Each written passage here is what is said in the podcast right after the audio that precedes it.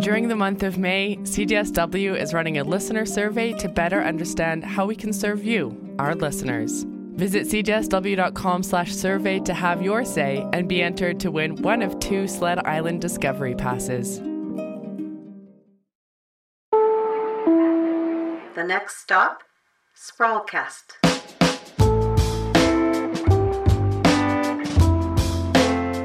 You're listening to Sprawlcast. My name is Jeremy Klaszus, and I'm the founder and editor of The Sprawl. And Sprawlcast is a show for curious Calgarians who want more than the daily news grind. We make this show in collaboration with CJSW 90.9 FM in Calgary, and we are broadcasting on Treaty 7 land. This is the home of the Blackfoot Confederacy, the Tsuut'ina Nation, Stoney Nakoda Nation, and Metis Nation of Alberta, Region 3. You get a society where people from different walks of life are no longer coming into contact with each other, no longer know each other uh, in any meaningful way. And I think this is a real problem for a dem- democratic society. If you live in Calgary, you probably think of it as one big city. But today we're going to look at Calgary a little bit differently. We're going to look at it as three cities within the larger city. And the reason we're looking at it this way is because Calgary is increasingly becoming divided by income. It's not something that's immediately visible to most of us, but it's something that's happening. In fact, Calgary has become the most income unequal major city in the country, according to a report that came out last year. The three cities of uh, Calgary study actually originated in Toronto uh, with a study done uh, by David Hulchanski, who's a professor in the Faculty of Social Work at the University of Toronto. This is Byron Miller, and he's a political geographer at the University of Calgary. What it was was an attempt to identify patterns of income change uh, across the Toronto metropolitan area. And the, the whole idea behind this notion of three cities is the idea that there are some places, some parts of the, of the metropolitan area where incomes are relatively stable, uh, some parts where incomes are going up, and some parts are where incomes are going down.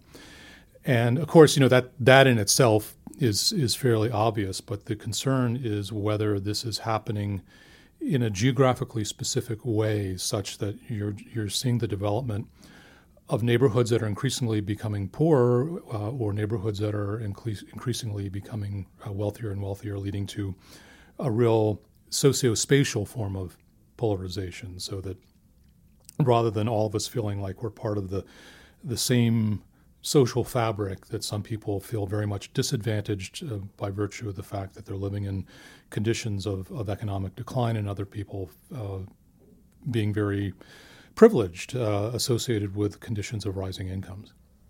Yeah, because we all know uh, income inequality is on the rise, but right. uh, what we didn't necessarily know before uh, in Calgary is where, right? That's right. And I think there's a general recognition that uh, societies in capitalist countries are becoming increasingly uh, unequal, that they're becoming increasingly polarized. we've you know heard a lot in in the news over recent years about rising income inequality.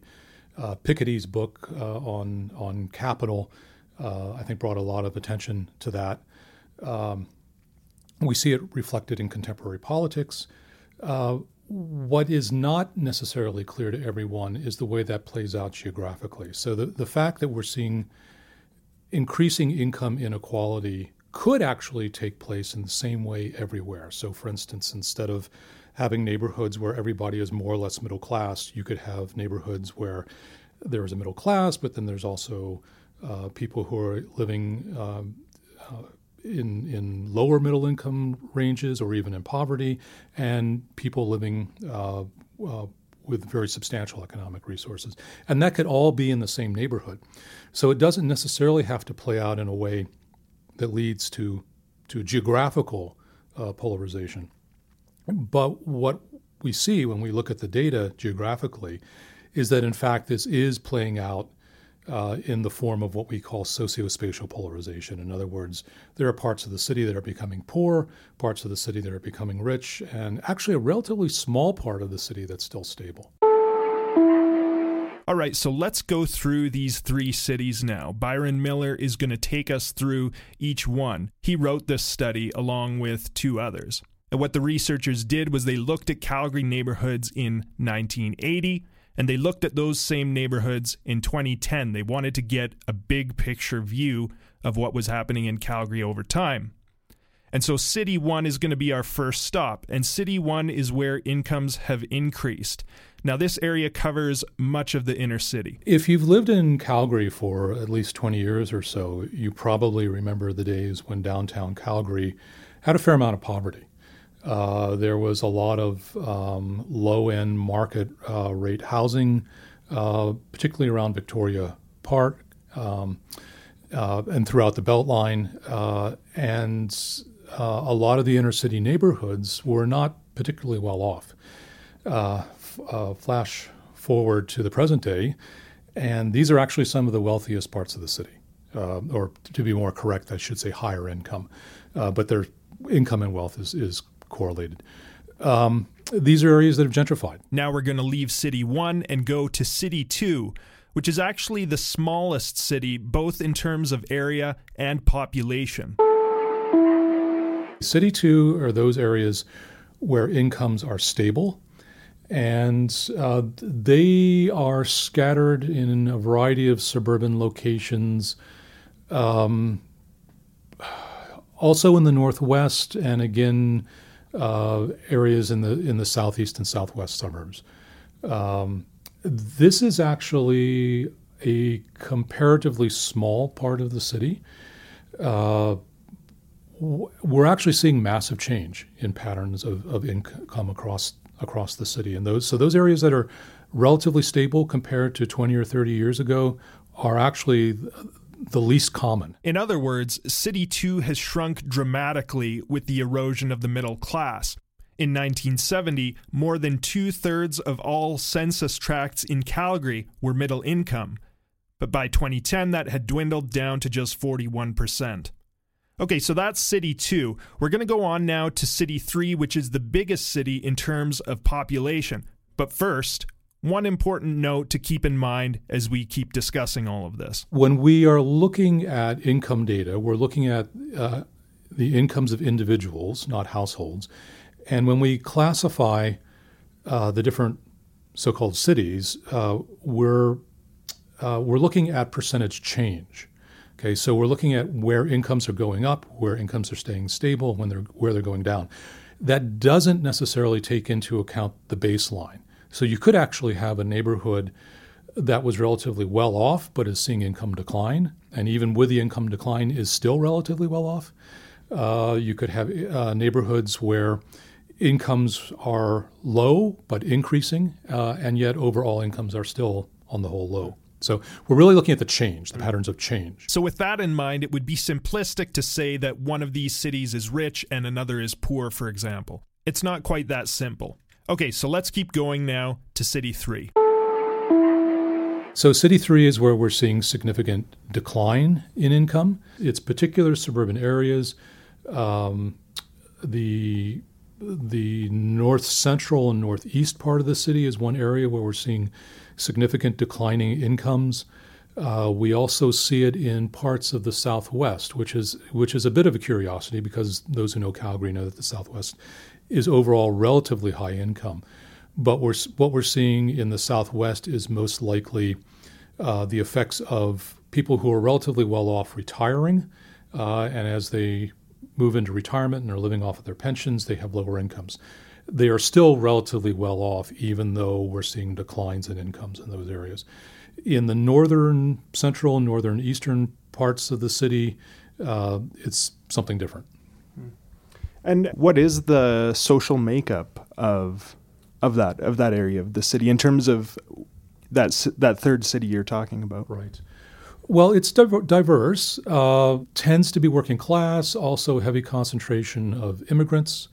Um, heavy concentration of visible minorities, although certainly not the only concentrations of visible minorities. And there are uh, concentrations of visible minorities in areas where you see increasing increasing income. So parts of uh, uh, the, the center city, for instance.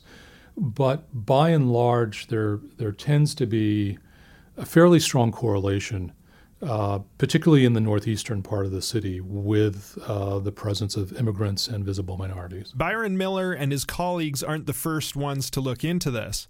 In fact, Naheed Nenshi gave a TED talk on this very subject before he was elected mayor in 2010. His talk was about the patterns of growth and change that Calgary was experiencing over time, and he began his talk by talking about how every Saturday he would read the Calgary Herald's new homes section.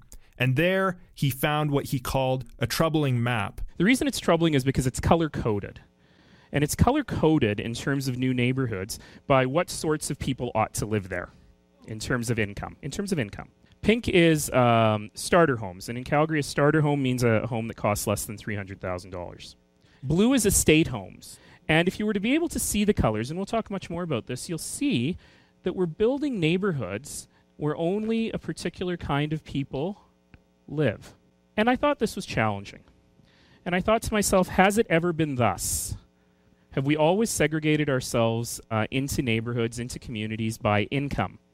And that led me to a series of interesting explorations. One of the things I started to do with the assistance of my colleague Natalie O'Toole at Mount Royal University is to start using some mapping software, some geographic information software, to start looking at the evolution of Calgary and how things have changed. My thesis being that people are not living together, they are living more and more apart as the city grows.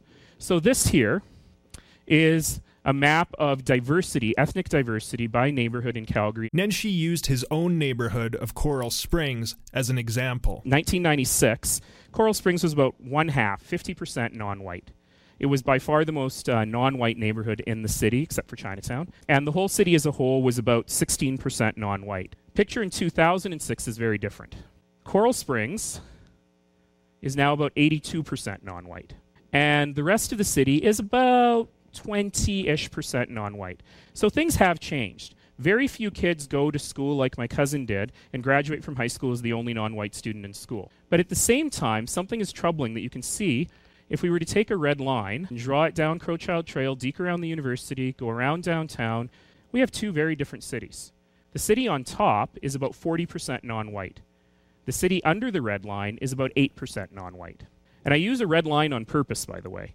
It refers to the practice of certain real estate agents in the United States to redline neighborhoods, to actually say to people, you can't live there, that neighborhood's not for you. And there's ample evidence that that sort of thing happens in Calgary. And then he took a look at income, and he showed a map from 1991. By and large, back then, the city of Calgary was pretty average. Most neighborhoods were average. They had rich people and they had poor people living in them, and it sort of mixed up in this mean. When we got to 2001, it started to look a little bit different. We started to see some neighborhoods that were less wealthy, some that were more wealthy. Then he showed another map from 1991 that showed neighborhoods that were 30% below the median income. So there's a few of them. Interestingly, and contrary to popular belief, none of those are in my part of the city in the Northeast. But there are a few of them. By 2006, it starts to look quite different. And we start to have very serious pockets of poverty that occur throughout the city. Now let's go back to the Three Cities report.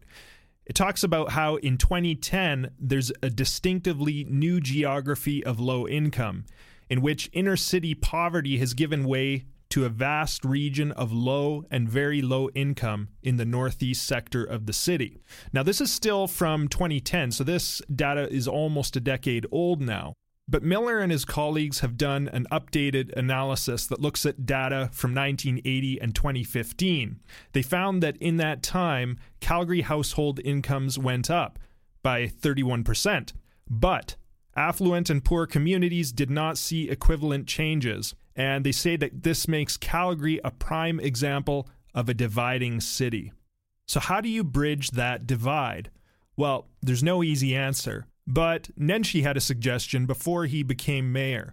At his TED Talk, he showed a map that showed recreational facilities in Calgary and where they had been built, predominantly in the south of the city.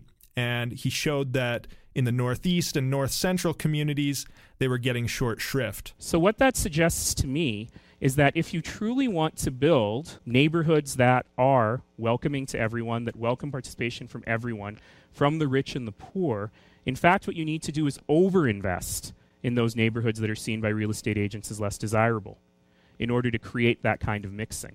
Just as importantly, as it is to invest in things like affordable housing to create the mixing on the other side. I think there's a follow up story to be done about Nenshi's record in this regard but there has been some progress made. So it's really about trying to find ways to understand this information and be able to then build it into public policy as well. This is Leslie Evans with the Federation of Calgary Communities. She's one of the authors of the Three Cities report. I think it's exciting that we've got the uh, the the max lines and that because it does take us into some of these uh, city threes. Uh, but I think there's so much more to do, and that's just one piece of it. Uh, other things could be diversifying housing, and and the city has uh, you know stepped forward with secondary suites and back lane uh, back alley housing and that, which I think will help um, as well because those will probably start popping up in City One. Uh, so it might help to actually create uh, more mixed communities and that actually that's what we want. We want people of all income levels living in each community. That brings out the diversity and and uh, doesn't create a homogeneous community of rich or poor but a vibrant community of people from all walks of life. Let's go back now to more of my interview with byron miller. We keep as a city uh, building suburbs new suburbs. Right uh, and so, does this research give insight into what we might be doing there? Like, are we building new neighborhoods of poverty potentially, or do we know?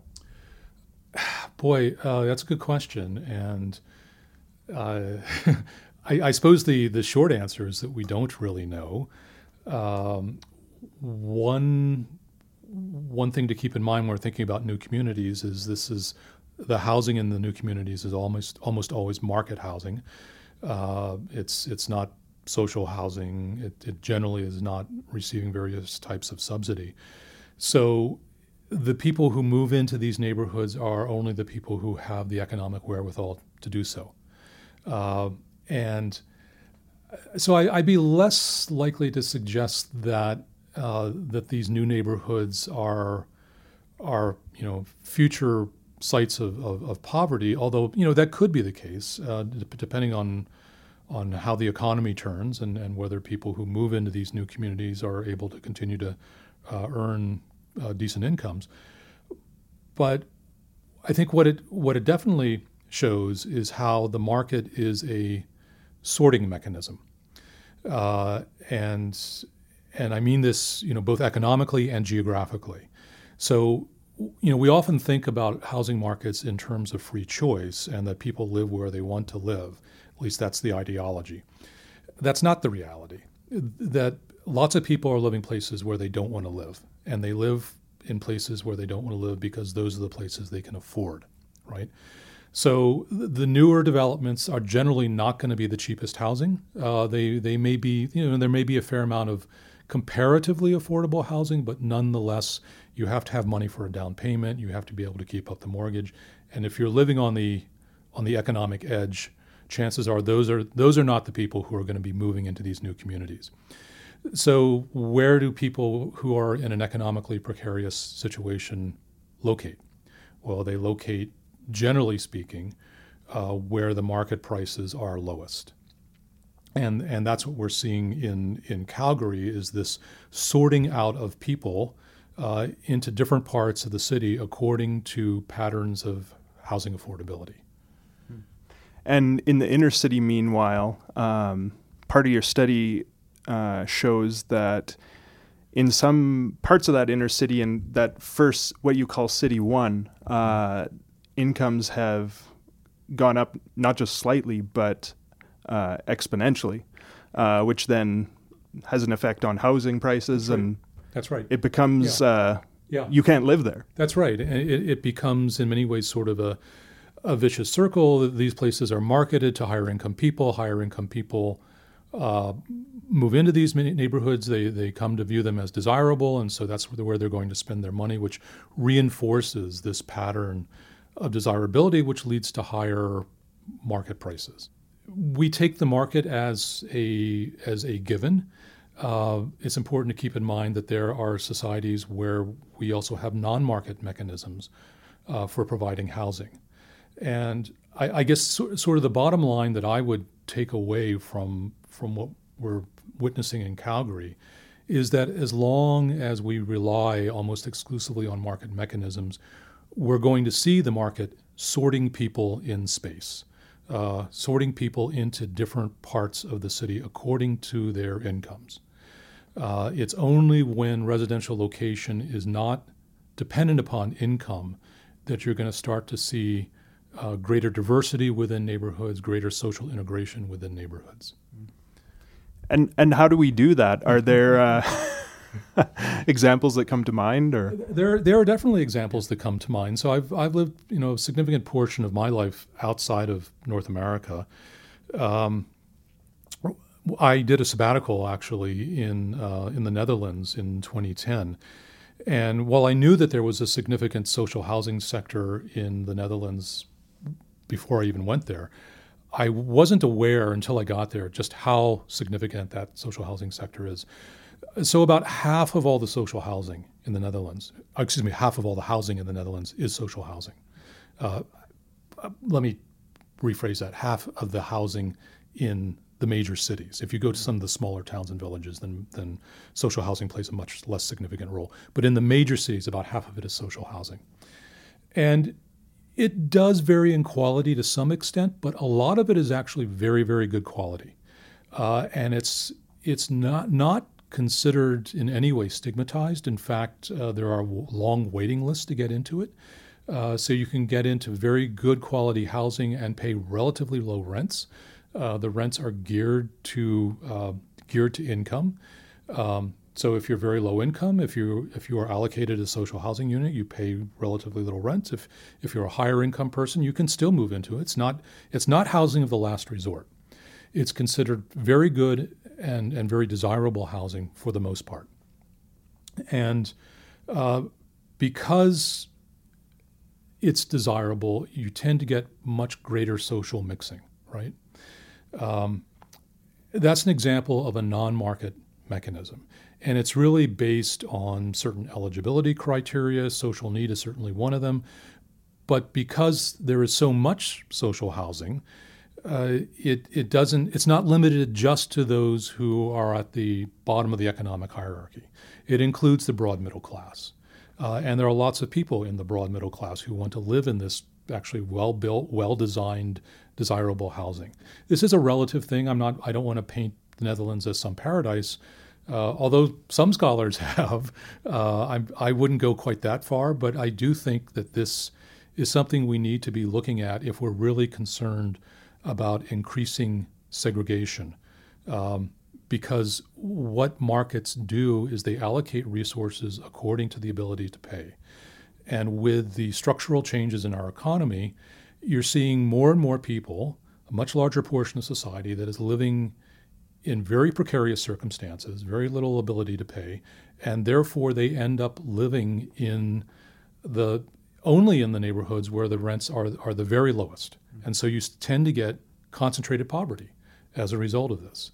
And the, the, the reverse or the converse is true as well, where people with high incomes are increasingly flocking to a handful of neighborhoods uh, and they are increasingly concentrated in those neighborhoods. And you get a society where people from different walks of life are no longer coming into contact with each other, no longer know each other uh, in any meaningful way. And I think this is a real problem for a dem- democratic society. And, and do you know uh, why uh, Toronto and Calgary have this in common? Is there any specific uh, facets or characteristics of the city that uh, yeah, the, make this parallel?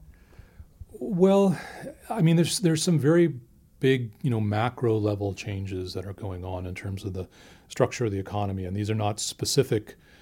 Uh, these are not specific to to any particular city, but but it has to do with uh, the, the, the changing economic structure of capitalist economies, and it has to do with uh, neoliberal policies that basically have resulted in the dismantling, uh, to a certain extent, of, of the social safety net, uh, which basically means that you have more people living in poverty and more people who are who are making very substantial incomes. Um, that coupled with the fact that there has been a uh, wholesale dismantlement of uh, social housing programs uh, across Canada beginning in the 1980s. Um, this is also something that David Hulchanski has written about. Uh, there have been some modest improvements in terms of social housing provision in recent years, but they're relatively modest, and we are we are nowhere near uh, what we need to be in terms of providing good quality, uh, desirable uh, housing for those who are on low incomes. Uh, the, the, I don't have good numbers on the on the percentage of housing units in Calgary that would be considered social housing or public housing, but it's something in the order of two two to three percent of the housing stock. As I mentioned in the Netherlands, in the in the big cities of the Netherlands, it's fifty percent. Okay, so the two to three percent that we do have in social housing is housing of the last resort. This is for people who who can't find good quality housing in the market. Okay. Uh, and not surprisingly, that housing tends to be stigmatized. Uh, when there are proposals for social housing uh, in neighborhoods, oftentimes you find NIMBY movements arising to trying to prevent the construction of that housing. Um, so it's become a real problem.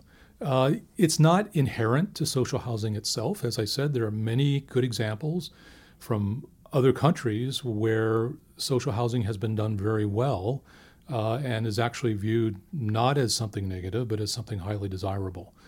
Uh, but that's not the sorts of policies that we have pursued. Mm. If we had those sorts of policies, we could be building good quality social housing across the city and provide opportunities for people who, uh, who you know, may have low incomes uh, to to live in a variety of different parts of the city instead of seeing them increasingly concentrated uh, in just a handful of, of neighborhoods. So I got to ask, why is this uh, not at the top of our public policy agenda? Well, yeah, that's the million dollar question or, or the multi billion dollar question. Um, there's not a quick and easy answer to this. Um, there are several things that are required to address this. One is that we need a meaningful national urban policy, including a, a national uh, housing policy. Uh, and we really don't have much of one in Canada. Uh, this, I think, does require leadership from higher scales of government. Uh, first and foremost, from the national government. So, in the case of the Netherlands, which you know is a good comparative example, uh, about 98% of municipal revenues comes from the national government and and this has all sorts of implications that we could talk about for, for days. But one aspect of that is that they have the funding they need in, in order to provide good quality social housing. Um, in the Canadian context, we our, our national programs are, are pretty meager. Uh, they're considerably more meager than they were a few decades ago. Uh, and uh, the provinces you know, when when the national government stopped handling social housing, they downloaded responsibilities to the provinces. The provinces then downloaded those responsibilities to the municipalities, but never gave them the revenue tools uh, to actually be able to address those responsibilities. So it's you know it's about leadership from higher scales of government, both the national government and the provincial government. It's about providing the revenue streams that are necessary to provide this, to provide good quality social housing. And it's also about, you know, addressing the ideology that led to the destruction of the social housing programs that we did, which is this ideology that the market always knows best. Uh, the market does lots of things, it does lots of things well, but it's important to remember that the market always responds to effective demand. It does not respond to social need. If you don't have money that you can spend, the market does not respond. Uh, and so there needs to be non market mechanisms to address those things that the market does not do well. Uh, and as long as we're enthralled by the notion that the market always knows best, we're going to have difficulty coming up with those non market mechanisms.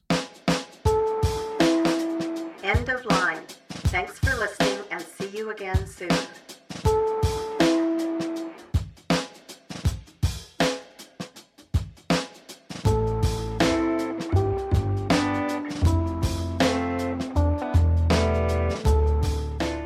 Been listening to Sprawlcast. And actually, this is just the beginning of this conversation. Uh, we're going to keep it going later this month at the new Calgary Library. The Sprawl is collaborating with Best of Calgary to put on a discussion about this topic and how we can take it to the next level. How do we bridge the divide in our city? That's on May 29th at the Central Library, and the event is free, so all are welcome. You can find out more about that on our website, www.sprawlcalgary.com. You can also find an article on this subject on our website, along with links to the reports that we've been discussing here. Our theme music is by Dan D. Augustino and Kenny Murdoch, and our C Train narrator is Holly McConnell. Thanks for listening, and hope to see you on May 29th.